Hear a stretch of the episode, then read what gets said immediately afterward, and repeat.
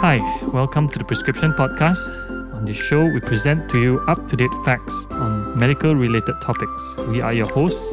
I'm Ian, a surgeon. I'm Zijin, a gastroenterologist. We're both practicing in Kuala Lumpur. We are on Apple and Spotify podcasts. Please follow us for updates on new episodes. Today, we are on episode 14. Yeah, sorry, that is a little bit of a glitch there because um, I think if you've noticed, we did skip one episode and there's a very interesting story behind that partially because we kind of miscalculated but at the same time i contracted covid during that same period of time so we're going to talk about covid today if that wasn't obvious yeah, sidetrack from our usual GI series, gastrointestinal series, but I think today taking that opportunity, right, probably to talk a little bit on COVID. So maybe Ian, you would like to share a little bit of experience. If you could enlighten us how we contracted, how was it diagnosed, and yeah, maybe we'll start off with that first. Yeah, to be honest, I don't know how I got it. I took all the necessary precautions to staff away, stay away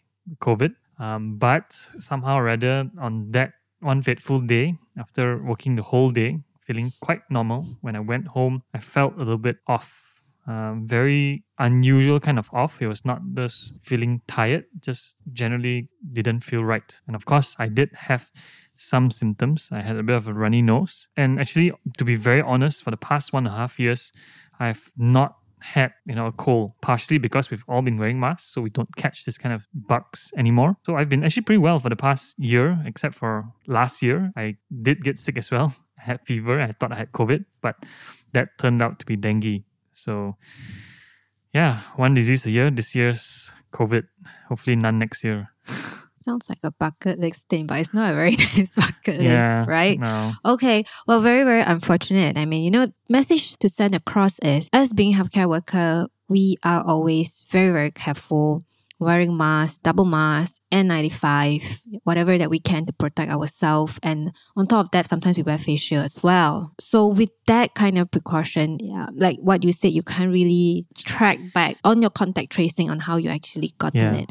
So it is really there. Yep. In the community, Yep. right? And anyone can contract it, right? Yeah, I think taking precautions are important. I have probably doubled up on my precautions now. Uh, although a lot of people say like, hey, you know, you've got vaccine, you've caught COVID, you are probably very immune. Uh, I don't know about that. I don't want to test that theory out. so I have taken more precaution. Um, and I think now the good thing is we have this rapid test, which is what I exactly did, right? When I felt off, um, I did the rapid test kit, the saliva kit. Uh, that turned out to be positive, and hence the f- next day I did a formal test, right, to check whether, and it was lo and behold positive. So yeah, precautions important, and I think now with the the rapid test kit, everyone, if you can afford it, should have some stashed away at home because it's not so much of whether one gets sick, but if whether they spread it as well. So once you know that's positive, you can take early precautions to quarantine yourself and stay away from people. Right? Yeah. So maybe um we just want to people to know that the test is very accessible now. Mm. And I understand that the price has come down. I was at the pharmacy the other day. The price is different from it's almost half, right? It's less than 20 Uh, ringgit per test It's kit. it's about uh, 14? 12, 13 ringgit. Yeah, the last I yeah. saw. Yeah. it's definitely much more affordable than when it's at the beginning stage where you were about 30 to 40 ringgit per Yes. kit. I think um like what you said, stash away and it's very accessible. Test early when you are not well, the slightest unwell. Um, you should test it immediately. At least that Yeah. gives you a, a clue, you know, Yep, to yep. your own health status, right? Yeah. Sensitivity, so it's quite good, able to pick it up. Yeah. and it's a bit more comfortable. It's not a poke in the nose, no right? poking at all, Yeah, right? yep. Yeah.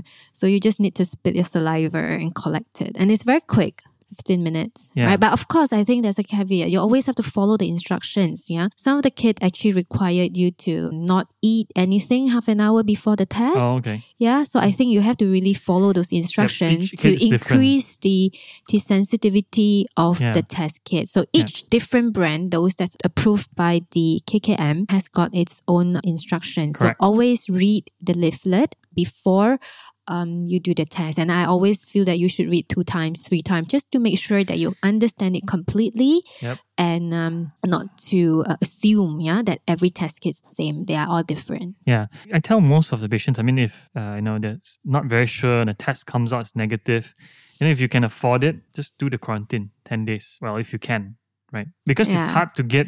Well, if you can, of course, you can always go and get a PCR swab yourself if you can afford it. Again, it's down to. There's no. To me, one right answer because sometimes people do go test and they don't feel like they need a swab and you're kind of left in the lurch, right? Should I go and see people? Should I stay at home?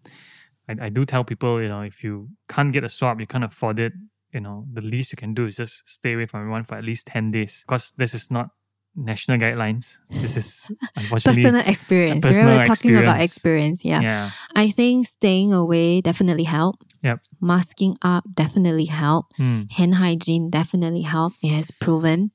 And I feel that if you continue to feel unwell, you really need to walk to the nearest doctor to get a proper test done. This is to protect your family, you know, it's not just you. Yep. Yes, of course, knowing the diagnosis, confirming the diagnosis will be able to monitor you a bit better as we know that disease progresses. Yep. And more importantly, is for your family. You need to protect them. And uh, of course, you know, we have the Delta wave now. Hmm. And um, um, uh, the wave that's coming up probably is going to be our adolescent, our younger generations. So it has poses quite significant impact in this group of patients as well, right? Yeah. I think still um, monitor diagnosing early is very important and isolation. Yeah, I guess the one question that I get from relatives since I caught COVID is like, you know, one of, I mean, of course, they always ask, you know, hey, how are you? How are things since, you know, you caught COVID? But one of the questions that always pop up is, didn't you get vaccinated? Yeah, that's Yeah. that's also another topic now. So you know, we all know that this vaccine is developed in the earlier stages for the earlier strains, right? Subsequently, Delta came in, and Yep. when Delta came in, the whole game just changes, Mm. right? And I think we have data now that's showing, yeah, post Pfizer, AZAC, Moderna vaccine, the breakthrough infection is as high as one in three, meaning that 30% of the people who got vaccinated Yep. actually stands a risk of getting an infection. But of course, data also shows that those who get breakthrough infections has a milder manifestation, has a milder disease course. Yeah. Yep. The percentage and the risk of them ending up in an ICU is way, way, way much lower than those unvaccinated. and catching the COVID. Mm. Yeah, I, I do suspect that mine was probably a Delta. Of- course, although I have no way of proving it because they didn't do uh, further testing. But my symptoms were not severe, but I, I had a whole spectrum of uh, viral disease. Uh, everything from body ache to a little bit of cough, definitely a cold, runny nose, sore throat, and the worst off is losing taste and smell. That's horrible. Yeah, to which until this day I still have bits of residual. I used to be very annoyed by certain scents or smells, smoke, perfumes. I don't smell it anymore. So I don't know if people have stopped around me or, I just can't. But I, I, I, I think it's you know it's not completely healed yet because sometimes I get a whiff of it, sometimes I don't. Uh, but the worst was actually to me was probably uh, not being able to taste food. Everything was completely tasteless. Any food that went into my mouth was just an object moving through the mouth and swallowing it. So for those who you know really enjoy eating, it can be a torture. For me, I do enjoy eating, not to that extent, but it was just a very, very strange feeling to have both of that. Yeah. I think it's very unpleasant, right? I mean, how long did it take for you to actually be able to taste food again? Well, um, it's about a month now. I can taste some things, but some things I can't really tell if the food is bland or I can't taste. So it's got to that point where, you know, I, I get some of the taste, sometimes I don't. Definitely not in the way that I used to taste. Uh, but I think what happened was on day three of my illness, I got up that morning, which by the way, I, I admitted myself to the hospital because when I checked my oxygen level, it was a bit low. Uh, although when I came to hospital, it was actually just nice and they continued to monitor me. When I woke up on day three, I ate the food. I could not taste anything at all. Did so the first, well, I didn't panic. Uh, I was just thinking, was it because I just woke up and I'm eating breakfast? Or was it because hospital food is just bland? That's why everyone complains about hospital food. Uh, but, you know, I did take some medication. I couldn't taste the bitterness. So I realized by then uh, I had lost my taste. And I tried to smell some things and I couldn't smell it as well. So I knew that I had then lost both taste and smell. I think it didn't quite appear back till almost a week plus later. But even then, it's been slow to return. Yeah. Yeah, then there comes the entity of, you know, whether this is the long COVID, you know, Mm. and we don't know that probably up to 10%, probably more, you know, that actually experience this long COVID and I think up to six months or sometimes maybe even more, you know, to have this residual effect. Yeah. Yeah. of the symptom, which is very unusual, and we don't see it in other type of uh, infection like influenza and all that earlier on. The few people that I spoke to, I, I'm very thankful I don't have this is, or at least I don't think I have it, is the post COVID lethargy and breathlessness. Uh, many that got it quite badly complain that they can't quite get back to doing certain activities without getting winded or breathless. And, and some of them had some discomfort as they took deep breaths in for at least the one month post COVID. So for that, I'm, I'm very thankful. Not having to taste and smell is bad, but I really am thankful that I'm not out of breath when I do things. Yeah, I think feeling breathless um gives you the sense of you feel very insecure. You know, you it's a sense of can't breathe. right? Yes, Yeah. yes, the sense of helplessness, right? Yeah. So that, that's very true, you know, because now thinking back, I actually have one of my patients who had inflammatory bowel disease. So she's my chronic patient. She's able to contact me directly. She contracted COVID. Mm. For the first three months post COVID, yeah, I get her messages almost at a weekly basis that she's telling me she's feeling breathless, she's feeling Mm. unwell, lethargy, yeah. And she keep checking her blood test. She's just so Yeah. used to her disease, so she knows what tests to be done. And she even got herself a few X-rays to be done because she Wow. felt so helpless, huh? and and the fear of not being able to breathe. But every time when she checked her oxygen level, it's always very good at 98, 99. But the feeling and the sensation of breathlessness actually it just disturbs her Mm. causing a lot of anxiety. Yeah.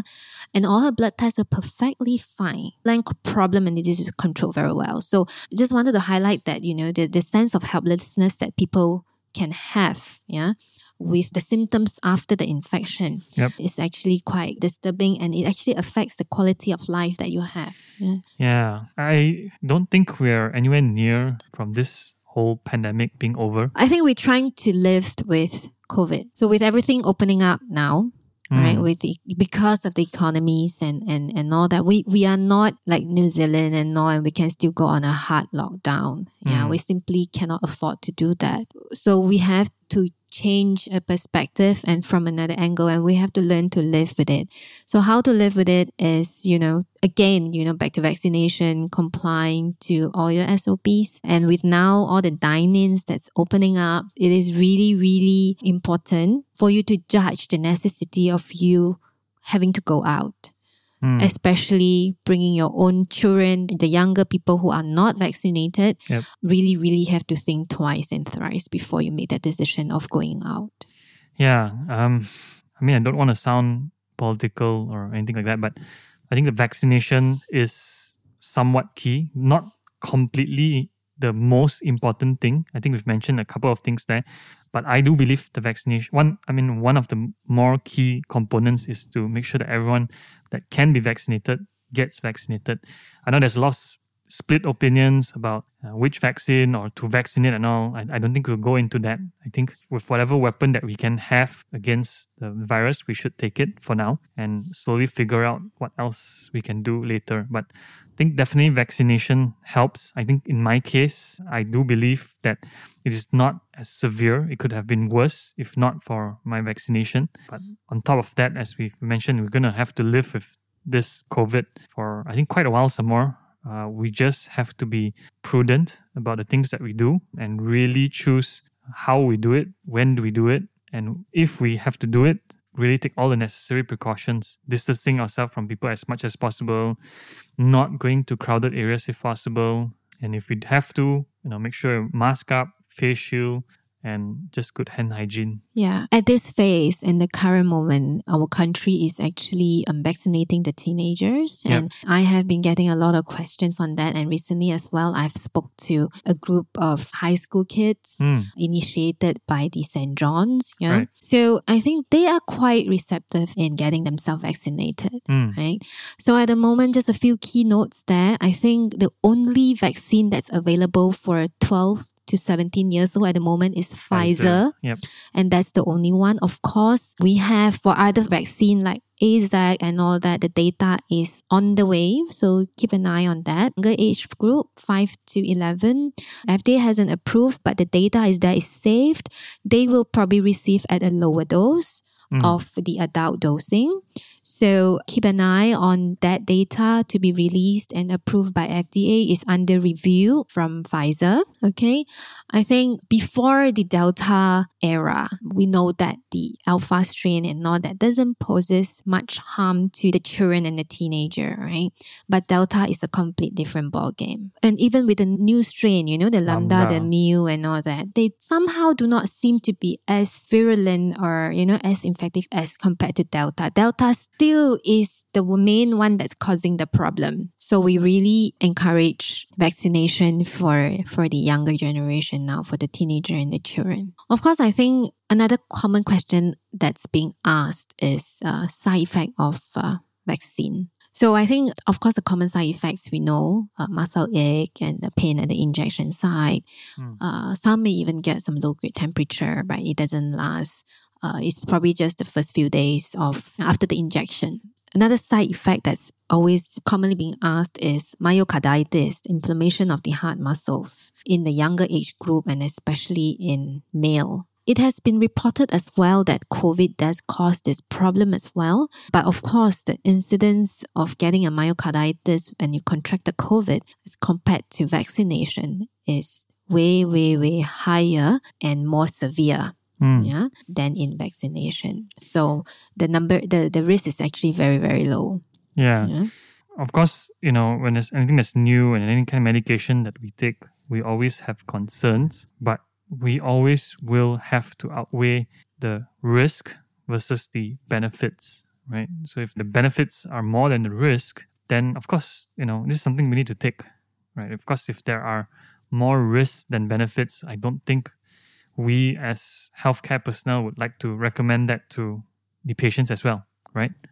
Yeah, correct. It is a very um many data. So there are many evolving data. So follow what is the latest recommendation Mm, and get the right um, info from the right channel. yeah. Um, that's very important and always verify the source of information that you are reading from. That's Yep. very, very important. Yep. Yeah. Yep. A lot of info out there, not necessarily true. Yes. Mm. Yes. Okay. Yeah. So I think I think we've shared quite a lot Yeah. between um, your personal experience and a little bit about um, COVID. a little bit COVID and a little bit about vaccination and now on the vaccination of the younger, on the teenager and the younger age group. So I think, um, I think with that, probably we will call it an end for Yep. today's Yep. uh, topic and do email us at prescriptionpod, P-R-E-S-C-R-I-P-T-I-O-N-P-O-D at gmail.com. Thank you for listening in. Hope you are well enlightened. Thank you very much. See you next episode. See you.